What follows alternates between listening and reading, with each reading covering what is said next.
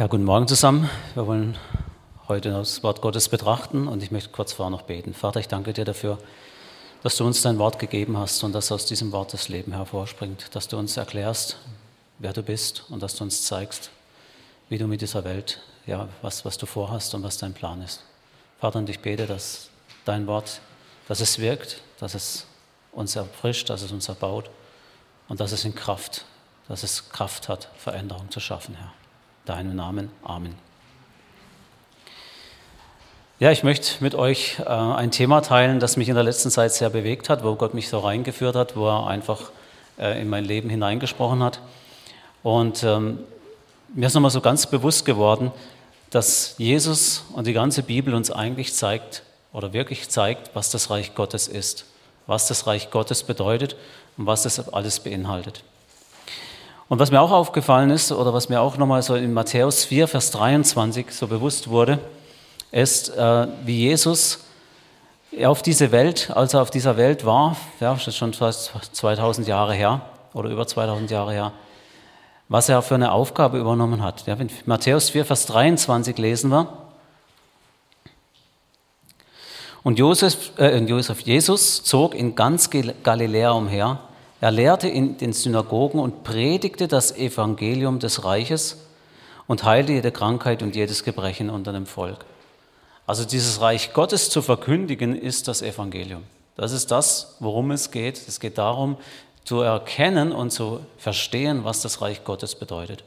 Und vor allem auch zu verstehen, wie Gott oder wie Jesus uns dahin gebracht hat oder was er getan hat, um das ähm, Ja, das Reich Gottes in unserem Leben oder auch in unserer Welt, in unserer Umwelt ähm, mitzugeben. In Matthäus sechs, Vers neun, das ist das ähm, Gebet, das Gebet Jesu. Also ist Vater unser auch bekannt. Da sagt Jesus, er fordert uns auf,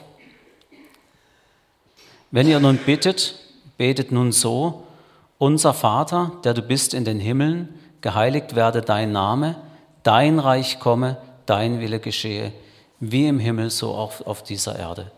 Also es fordert uns auf, auch darum zu beten. Er, betet, er fordert uns auf, zum, darum zu beten, dass das Reich Gottes kommt. Und dass der Wille geschieht, dass sein Wille geschieht. So wie er im Himmel geschieht, so auch hier auf dieser Erde. Und dann ist mir nochmal so bewusst geworden, auch für uns als Jünger, als Nachfolger, was ist dann unsere Aufgabe, was ist unsere Predigt? Ja, die Predigt, und das lesen wir auch sehr häufig in den Evangelien dann oder auch später dann auch in der Apostelgeschichte oder auch bei Paulus, dass er das Evangelium des Reiches Gottes gepredigt hat. Also das Reich Gottes gepredigt, überall wo er hingekommen ist, hat er vom Reich Gottes gepredigt und hat das dann ausgegeben. Das heißt also, wir sollen ja auch Jesu Nachahmer sein, also auch sein Evangelium, das Evangelium vom Reich Gottes zu predigen. Und da hat sich mir so die Frage gestellt, was ist denn so genau das Reich Gottes? Ja, und das ist natürlich sehr umfangreich. Ja, das kann, kann man jetzt in einer Predigt nicht komplett erklären. Gott hat dazu ein ganze, ganzes Buch geschrieben, ja, mit, ähm, wo wir echt ganz, ganz viel drin erfahren können. Aber ich möchte mit euch einige Stellen mal ähm, beleuchten, um uns einfach nochmal so vor Augen zu führen, was ist denn das Reich Gottes? Was beinhaltet das? Was ist Anteil des Reiches Gottes? Und manchmal ist es hilfreich, zuerst mal zu schauen, was ist denn das Reich Gottes nicht?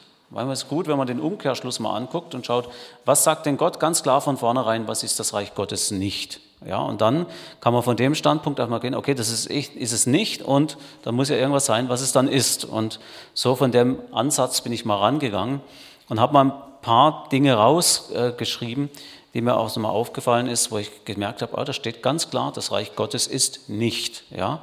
Und von der Seite möchte ich das mal beleuchten und auch mal gucken mit euch zusammen, was da so steht. Dazu ist mir als erstes mal den Römer vierzehn, Vers siebzehn in den Sinn gekommen, weil das ja so ganz, ganz klar mit den Grundbedürfnissen von uns Menschen zu tun hat. Römer vierzehn, Vers siebzehn.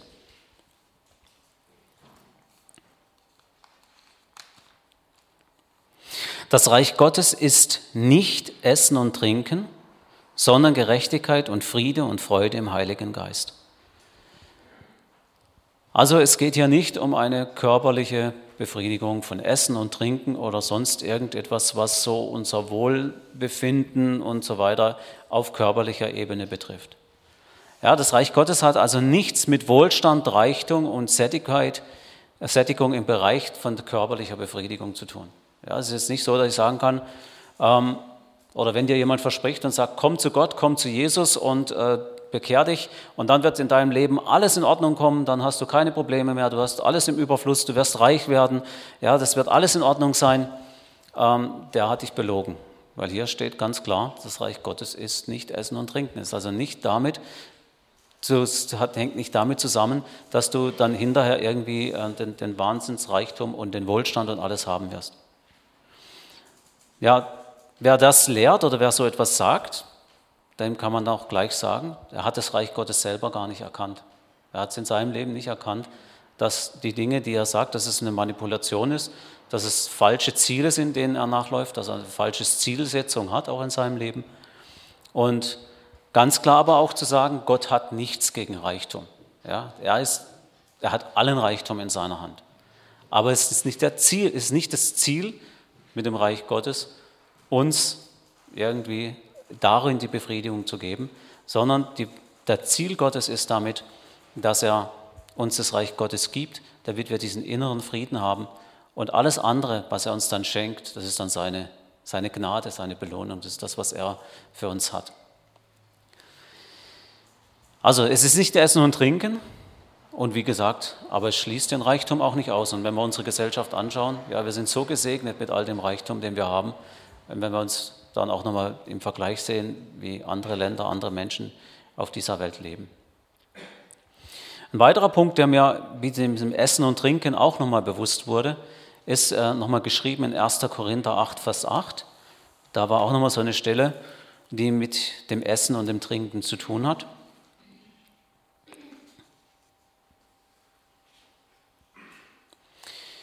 Hier geht es auch nochmal um die um das Essen von Speisen.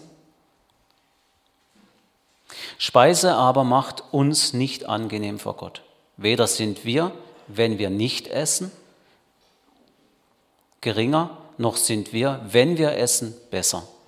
Also es geht auch hier nochmal darum, dass man auch ganz klar sagen kann, diese Speisegesetze, also nicht nur die Speisegesetze, sondern auch das, das Essen oder das Trinken, was ja auch häufig gelehrt wird, wenn du Christ bist oder wenn du zum Reich Gottes gehörst, dann darfst du das nicht mehr essen, das darfst du nicht mehr trinken, das darf nicht mehr geschehen und so weiter. Das ist also auch so ein Punkt, wo man ganz sehen kann, Speise macht uns nicht angenehm vor Gott. Durch Essen und Trinken oder nicht essen und nicht trinken wirst du deshalb nicht angenehmer vor Gott. Ja, deine Werke, das, was du tust oder das, was du um dich herum passiert, das macht dich nicht angenehmer vor Gott. Du kannst also nicht durch irgendetwas ein Verhalten oder irgendeine Art und Weise, dass du irgendetwas einhältst, dadurch angenehmer vor Gott werden. Ja? Da ist mir auch nochmal so dieser Punkt einfach bewusst geworden. Es ist diese Gnade Gottes allein, die uns angenehm macht vor ihm.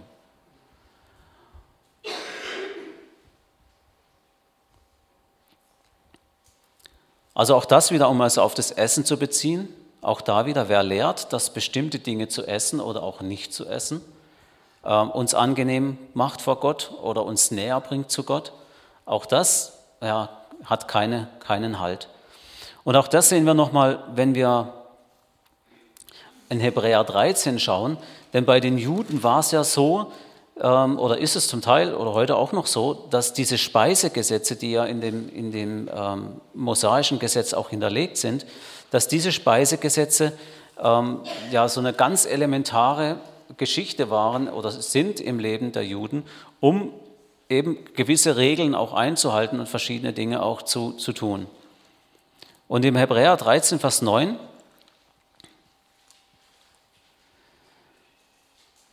lasst euch nicht fortreißen durch verschiedenartige und fremde Lehren, denn es ist gut, dass das Herz durch Gnade befestigt werde, nicht durch Speisen, von denen, die keinen Nutzen hatten, die danach wandelten.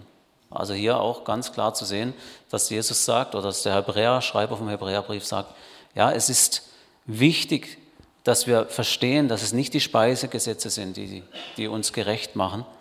Ja, es ist nicht die Speise, die uns befestigt, die unser Herz befestigen. Das ist auch interessant, ne? Es ist nicht die Speise, die unser Herz befestigt, sondern es ist die Gnade, die unser Herz befestigt.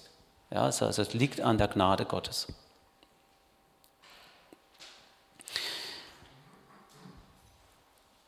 Mir ist dann auch nochmal ein weiterer Punkt, um das einfach nochmal zu übersetzen. Was bedeutet denn jetzt das Reich Gottes? Was, warum spricht Jesus das auch an? Warum steht hier, dass das Reich Gottes nicht Essen und Trinken ist? Ja, wieso bezieht man sich da überhaupt drauf oder was, was hat es dann damit zu tun? Und da bin ich in Johannes vier, Vers vierunddreißig über eine Stelle, ähm, ge, ja, an eine Stelle gekommen, wo Jesus mich ganz direkt auch angesprochen hat und wo ich einfach nochmal ganz genau gemerkt habe, was was denn jetzt der Hintergrund oder was, was Jesus damit aussagen will und was diese wahre Speise ist. In Johannes vier, vierunddreißig. Jesus spricht zu ihnen: Meine Speise ist, dass ich den Willen dessen tue, der mich gesandt hat und sein Werk vollbringe. Also diese Sättigung und das, was unsere Sättigung ist als Menschen, die wir im Geist Gottes leben, die wir in Jesus Christus auch verbunden sind, ja, auch unsere Speise wird es sein, diese Sättigung, diese wirkliche Sättigung, unsere Befriedigung wird sein, den Willen Gottes zu kennen. Also, das ist schon mal krass, ne? Den Willen Gottes zu kennen. Dann muss es natürlich auch weitergehen, nämlich diesen Willen des Vaters zu tun, also nicht nur zu kennen, sondern auch zu tun und seine Werke vollbringen. Ja, also da ist ein ganz klarer Fokus drin. Erstmal kennen, muss ich den Willen Gottes kennen oder erkennen und dann aber nicht da stehen bleiben, ah ja, jetzt habe ich es hab kapiert, jetzt habe ich es verstanden und ähm, zu sagen, okay, gut, jetzt weiß ich, was ich tun sollte, sondern das dann auch zu tun, das, was der Vater dir aufträgt, das, was der Geist Gottes in dir spricht, das dann auch zu vollbringen.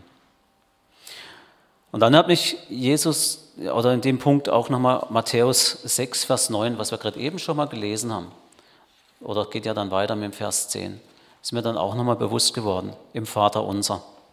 Denn direkt nachdem wir bitten, dass sein Reich kommt und dass sein Wille geschieht, ist die nächste Bitte, dass er uns unser tägliches Brot gebe. Und ich habe dann nochmal so ganz neu einfach bewusst verstanden, was Jesus hier wohl meint mit diesem täglichen Brot. Ja, es geht um dieses Brot, um diese Sättigung, den Willen des Vaters zu erkennen und seine Werke zu tun. Und wenn wir das in unserem Leben sehen oder wenn wir das in unserem Leben umsetzen, dass wir diese, diesen Willen des Vaters kennen, dass wir das, den Werke tun, die er tun möchte durch uns, eine bessere Befriedigung, eine bessere Sättigung gibt es gar nicht. Und dann kommt Jesus und sagt, trachtet zuerst nach dem Reich Gottes und alles andere wird euch zufallen. Dann braucht ihr euch keine Gedanken mehr machen, ob ihr das tägliche Brot, also das für eure Nahrung, dass euer Leben, eure Seele, euer Körper erhalten bleibt. Ja, das wird dann Gott dafür sorgen. Er wird dafür sorgen, dass diese Bedürfnisse, die dafür sorgen, dass dieser Wille Gottes auch umgesetzt werden kann, dass diese genauso befriedigt werden. Ja, das war so ein, so ein Punkt, der mich ganz, ganz tief einfach nochmal berührt hat. Und seither ist mein Gebet, Herr, lehre mich im Geist zu wandeln. Lehre mich zu verstehen, was es bedeutet, im Geist zu wandeln und diesen, diesen Willen zu erkennen und dann eben auch den weiteren Schritt, den nächsten Schritt zu tun und gib mir die Kraft, auch diesen Willen zu tun und das zu tun, dieses Werk zu tun, das du mir für heute, für diesen Tag auf, äh, vorgelegt und, und ja, was ich tun soll.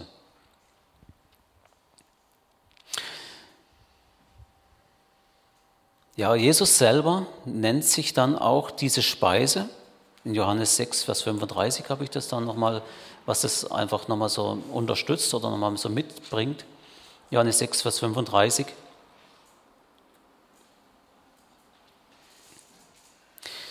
Jesus sprach zu ihnen: Ich bin das Brot des Lebens. Wer zu mir kommt, wird nicht hungern. Wer an mich glaubt, wird nimmermehr dürsten.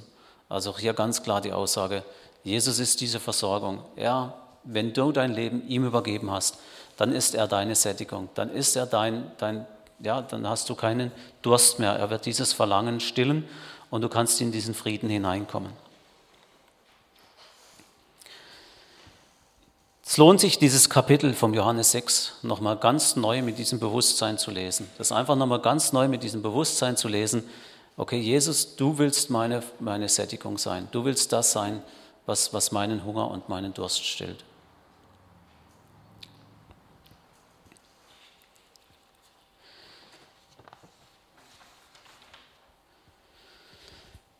Ja, und dann hat mich Gott nochmal so zu den Grundlagen geführt. Einfach nochmal ähm, die Frage, was ist denn jetzt dieses Leben im Geist? Was ist denn jetzt dieses, dieses Reich Gottes? Was bedeutet es jetzt für uns Menschen ganz konkret? Und dann bin ich auf erster Korinther fünfzehn, Vers fünfzig gekommen. Und hier wird auch nochmal ganz klar gesagt, was das Reich Gottes nicht ist oder was nicht passiert, wenn wir nicht im Reich Gottes sind. Dies aber sage ich, Brüder, dass Fleisch und Blut das Reich Gottes nicht erben können. Auch die Verweslichkeit nicht die Unverweslichkeit erbt. Also Fleisch und Blut, dein Körper, so wie du ihn jetzt, wie du, wie er jetzt ist, wie du jetzt bist in deinem, in deinem Körper, in deinem Fleisch, so kannst du das Reich Gottes nicht erben. Das wird nicht passieren, dass der Körper, so wie er jetzt ist, im Reich Gottes in den Himmel irgendwie kommt, in die Ewigkeit kommt. Wieso? Was ist der Grund dafür? Ja, dieser Grund liegt ganz am Anfang der Menschheit. Und da möchte ich nochmal ganz zurückgehen auf die ersten Menschen, nämlich auf Adam und Eva. Und Adam wird als der erste Mensch oder sogar als der erste Adam bezeichnet in der Bibel. Und Gott sagt zu Adam, und da sind wir jetzt im erster Mose zwei, Vers siebzehn,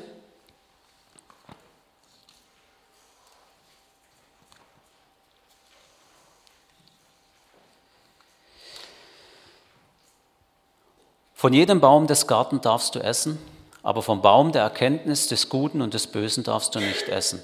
Denn an dem Tag, da, da du davon isst, musst du sterben. Also dieser Baum des Erkenntnis des Guten und des Bösen, ich kann mir das immer irgendwie so bildlich auch vorstellen, ne? Da war so ein Baum und da waren wirklich schöne Früchte dran. Und Gott sagt zu ihm, zu Adam und zu Eva, wenn ihr davon esst, dann werdet ihr sterben.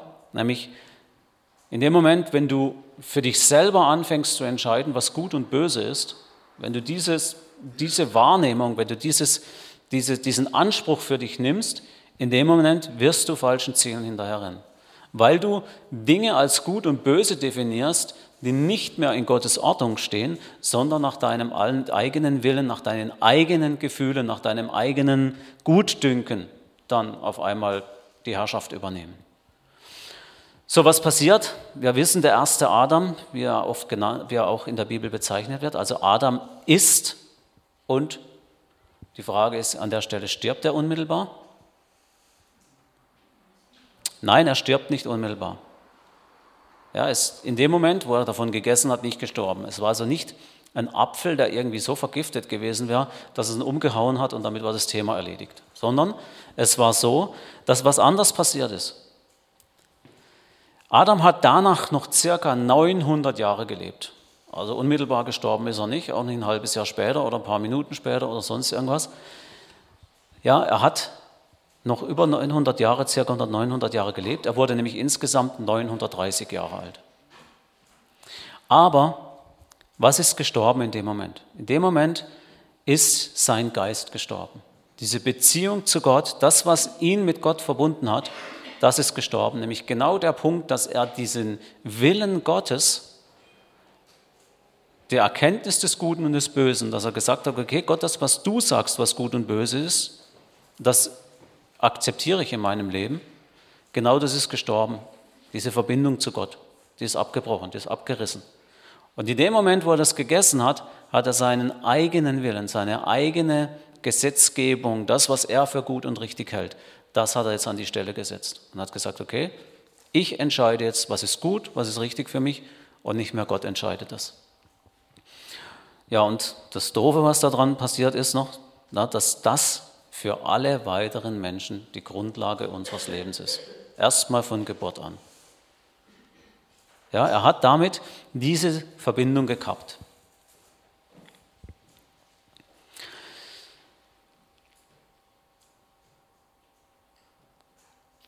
Und das wird auch in dem erster Korinther fünfzehn, Vers fünfundvierzig nochmal ganz klar deutlich. Da wird es auch nochmal so ähm, bezeichnet. Ich will nochmal zurück.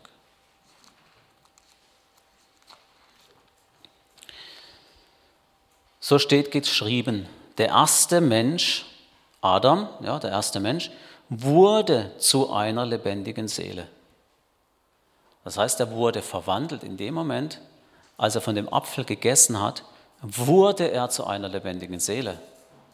Vorher war er ein Geist, ein Mensch, der im Geist gelebt hat. Aber in dem Moment, als er gegessen hat, wurde er zu einer lebendigen Seele.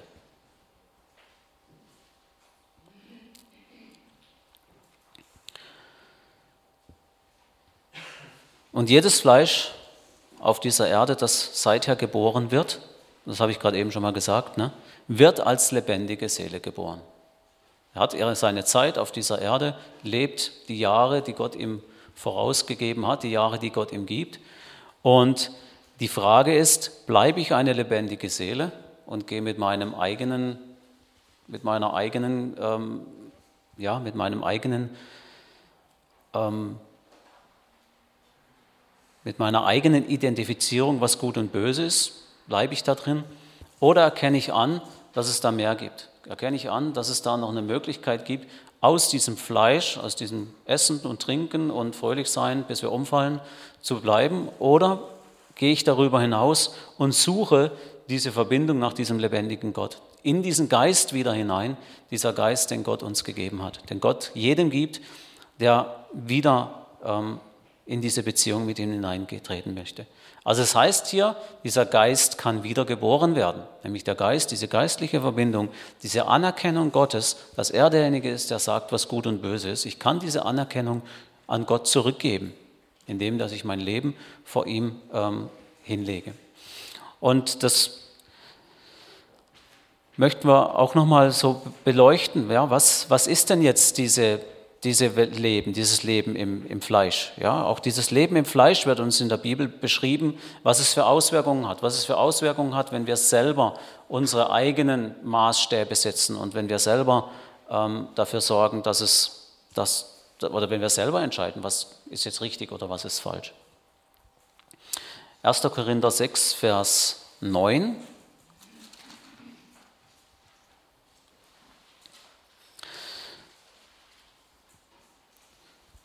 Sondern ihr selbst tut Unrecht und übervorteilt was und das Brüdern gegenüber.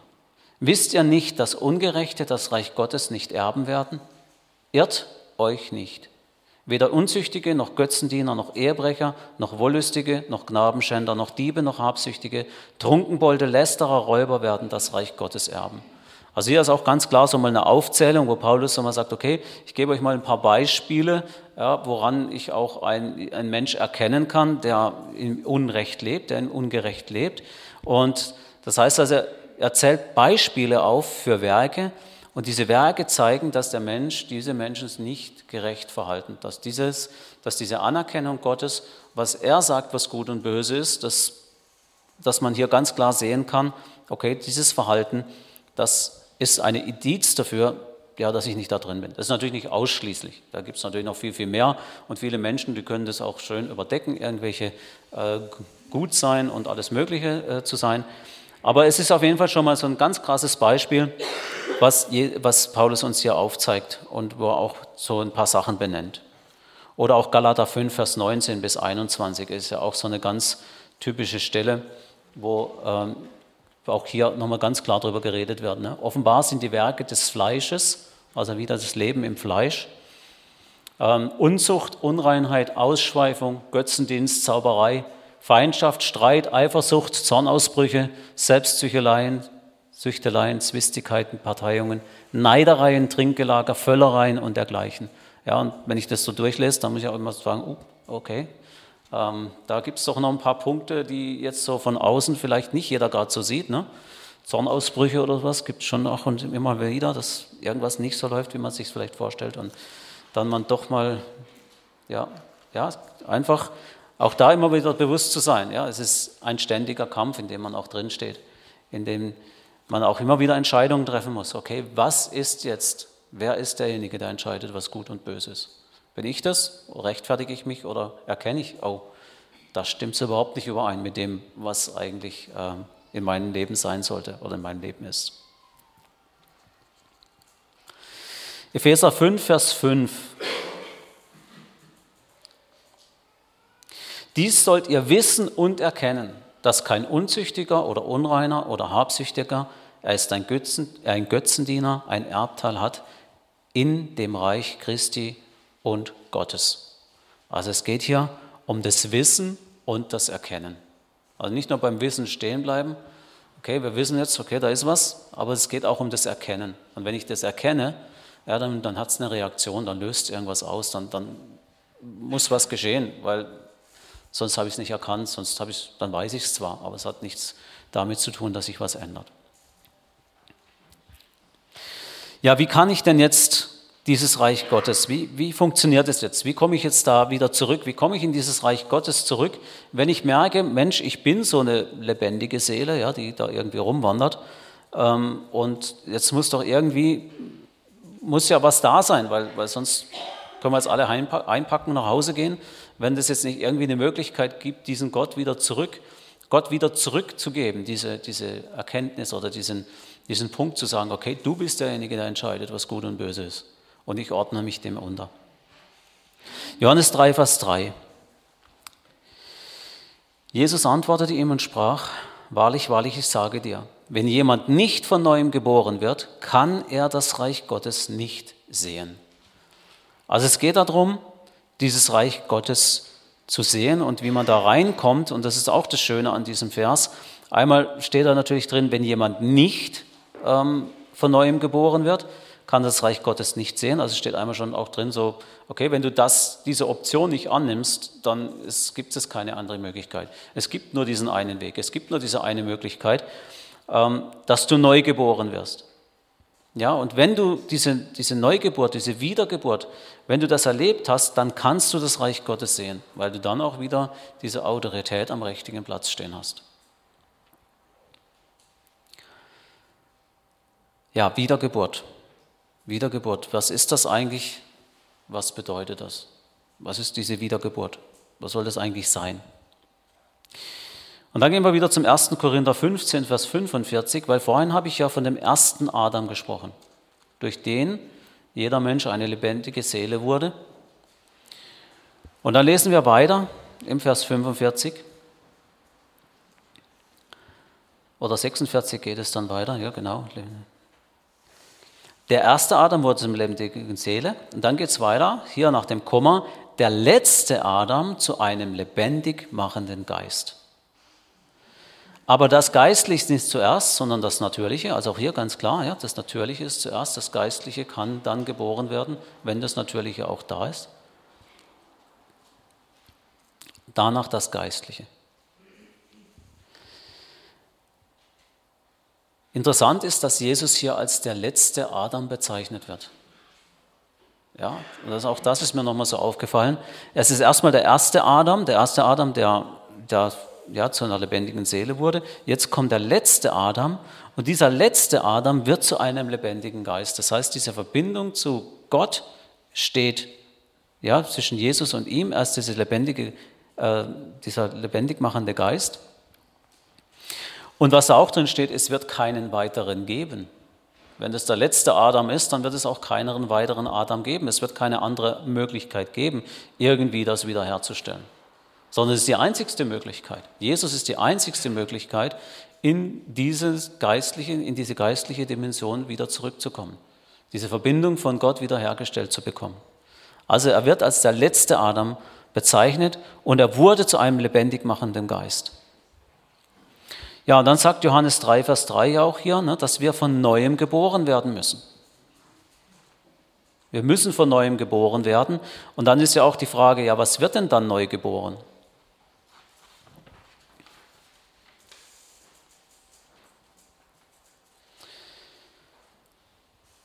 Der Geist wird neu geboren, Johannes drei, Vers fünf.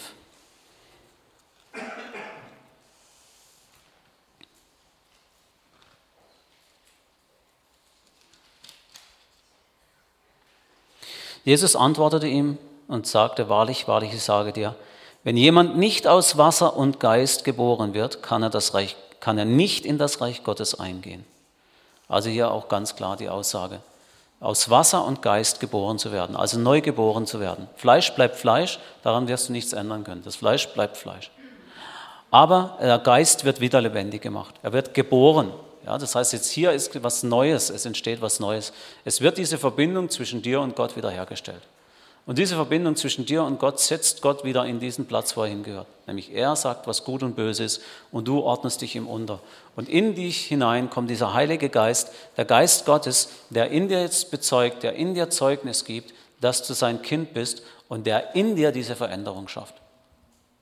Der in dir dich zurückführt zu diesem ursprünglichen, was Gott für dein Leben vorbereitet hat.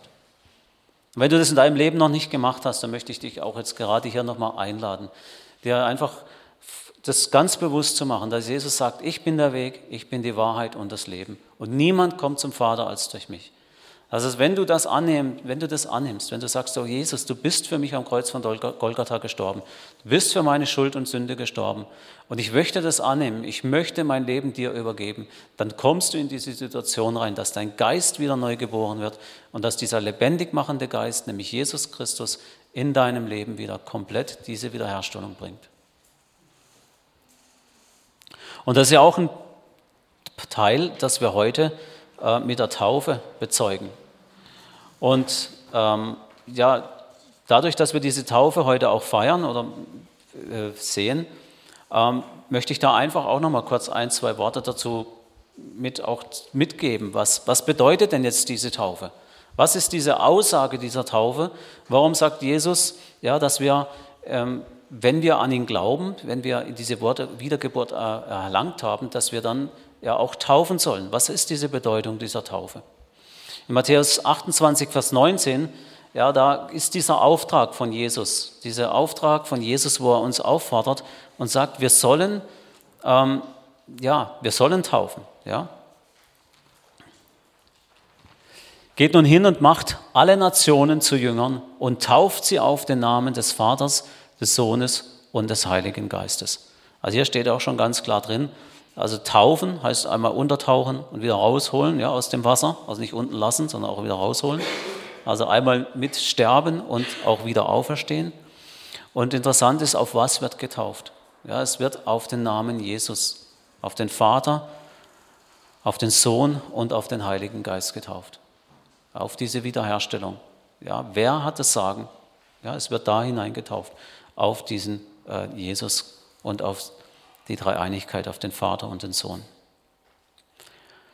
In Römer sechs wird uns auch nochmal beschrieben, was diese Taufe symbolisiert. Das ist auch nochmal, denke ich, wichtig zu verstehen, dass wir das auch nochmal ganz klar ähm, verstehen oder kennen, was es bedeutet. Römer sechs, Vers vier.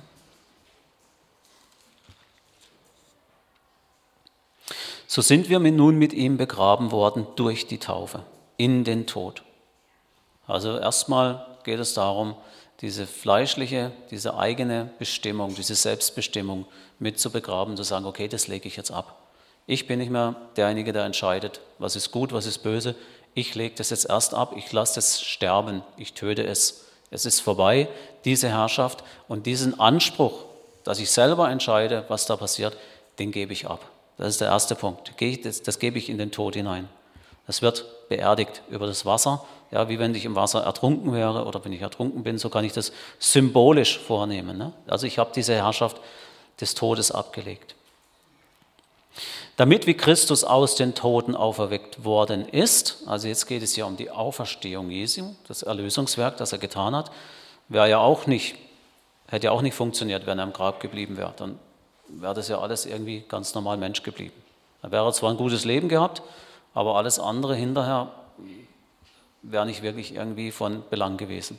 Aber Jesus ist auferstanden und weil er auferstanden ist, ja, er ist auferweckt worden durch die Herrlichkeit des Vaters, so auch wir in die Neuheit des Lebens, dass wir da auch in dieser Neuheit des Lebens wandeln können. Also was ist neu? Wir akzeptieren jetzt Gottes Herrschaft. Wir sagen wieder, okay, das, was du sagst, was gut und böse ist, das ist jetzt unser Maßstab. Und danach streben wir. Und mit dem sind wir auferstanden worden, auferweckt worden. Aus dem Toten in diesen Geist. Und jetzt ist es interessant, dass dieser Geist Gottes, der jetzt in uns wohnt, unser Geist ist wieder lebendig geworden dadurch. Der ist mit auferstanden. Ja, dieser Geist ist mit auferstanden. Der ist wieder hergestellt. Wir leben und wir lernen es wieder im Geist zu leben.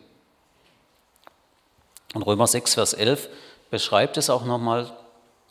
So auch ihr haltet euch der Sünde für tot, Gott aber lebend in Christus. Also auch hier nochmal ganz klar diese, dieser Herrschaftswechsel, dieser Besitzwechsel zwischen dem Tod und dem Leben.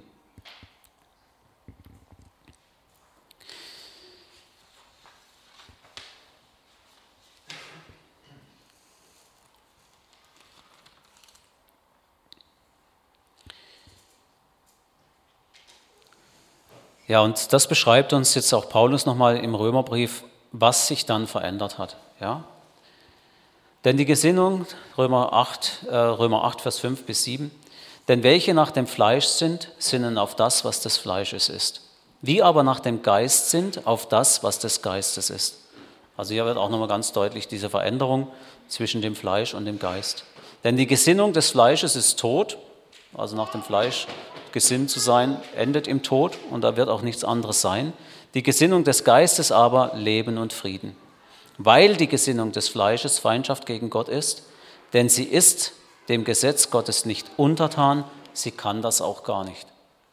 Warum kann sie es nicht? Ja, weil ich mich ja nicht an seinen Geboten oder an dem, was er sagt, was gut und böse ist, wenn ich mich da nicht orientiere, dann geht es gar nicht.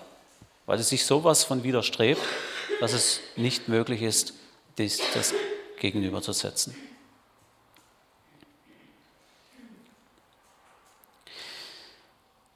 Und dann das Schöne nochmal, wo uns auch Paulus hier nochmal ganz klar vor Augen führt, wo er sagt, so und jetzt möchte ich euch nochmal zeigen, was ist denn dieser Geist? Was ist dieser Geist, dieser, Wiederge- dieser Geist, der in dir geboren wird, wenn du diese Wiedergeburt erlebt hast? Und da auch nochmal Römer acht, Vers vierzehn und folgende. Denn so viele durch den Geist Gottes geleitet werden, die sind Söhne Gottes. Also erstmal eine ganz starke Aussage. So, du bist wieder in dieser Sohnschaft drin. Du bist Sohn Gottes. Denn ihr habt nicht den Geist der Knechtschaft erfangen, empfangen, wieder zur Furcht, sondern einen Geist der Sohnschaft habt ihr empfangen, indem wir rufen, Abba, Vater. Also dieser Gott, dieser lebendige Gott wird unser Vater. Und hier steht nicht irgendwie ähm, Abba, hier steht Abba, hier steht dieses große Wort für Vater, ja, wo man dann vielleicht bei uns in der Gegend dann eher so Vati oder Paps oder Papi oder sonst irgendwas sagen würde. Ja, es ist also so eine, so eine Liebesbeziehung. Ja, es ist eine Beziehung, die unter der Liebe Gottes steht. Es ist eine Beziehung, die, ähm, ja, die uns wieder heil macht, die uns wieder herstellt.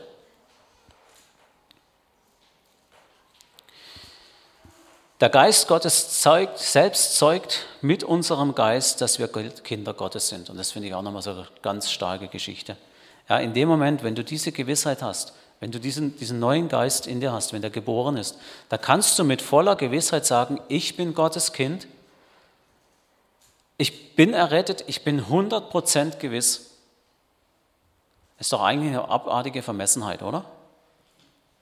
Zu sagen, ich weiß, ich bin gerettet, ich werde in den Himmel kommen. Ich weiß, ich bin ein Kind Gottes, Gott liebt mich.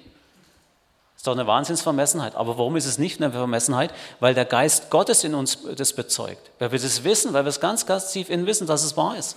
Es ist so. Und der Geist Gottes gibt uns diese Gewissheit und, und er bezeugt es in dir. Und daran kannst du auch immer prüfen, bin ich denn in dieser Beziehung mit Gott? Bin ich da drin? Weiß ich, dass das stimmt? Weiß ich, dass dieser Geist das in mir bezeugt?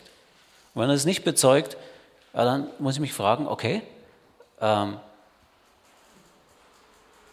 ich muss, da muss was passieren, da muss was richtig gesetzt werden, dass das wieder hergestellt wird, dass dieses Bezeugen in dir ist, dass du es verstehst, dass du es weißt. Also diese hundertprozentige Gewissheit, das ist diese Wiederherstellung des Geistes. Und dann geht es ja weiter hier, ne? Dass wir Gottes Kinder sind. Wenn aber Kinder, so auch Erben Gottes, Erben Gottes, Miterben Christi, wenn wir wirklich mitleiden, damit wir auch mitverherrlicht werden. Also ganz klar auch dann die Aussage, okay, dann fängt das Ganze erst an. Das ist ein ganz anderes Thema. Ja? Was passiert, wenn ich denn Christ bin? Wie werde ich verändert? Was, was beinhaltet das alles? Ja? Und das ist nicht immer einfach. Da steht auch Mitleiden. Also es gibt auch Dinge, die dann nicht so schön sind.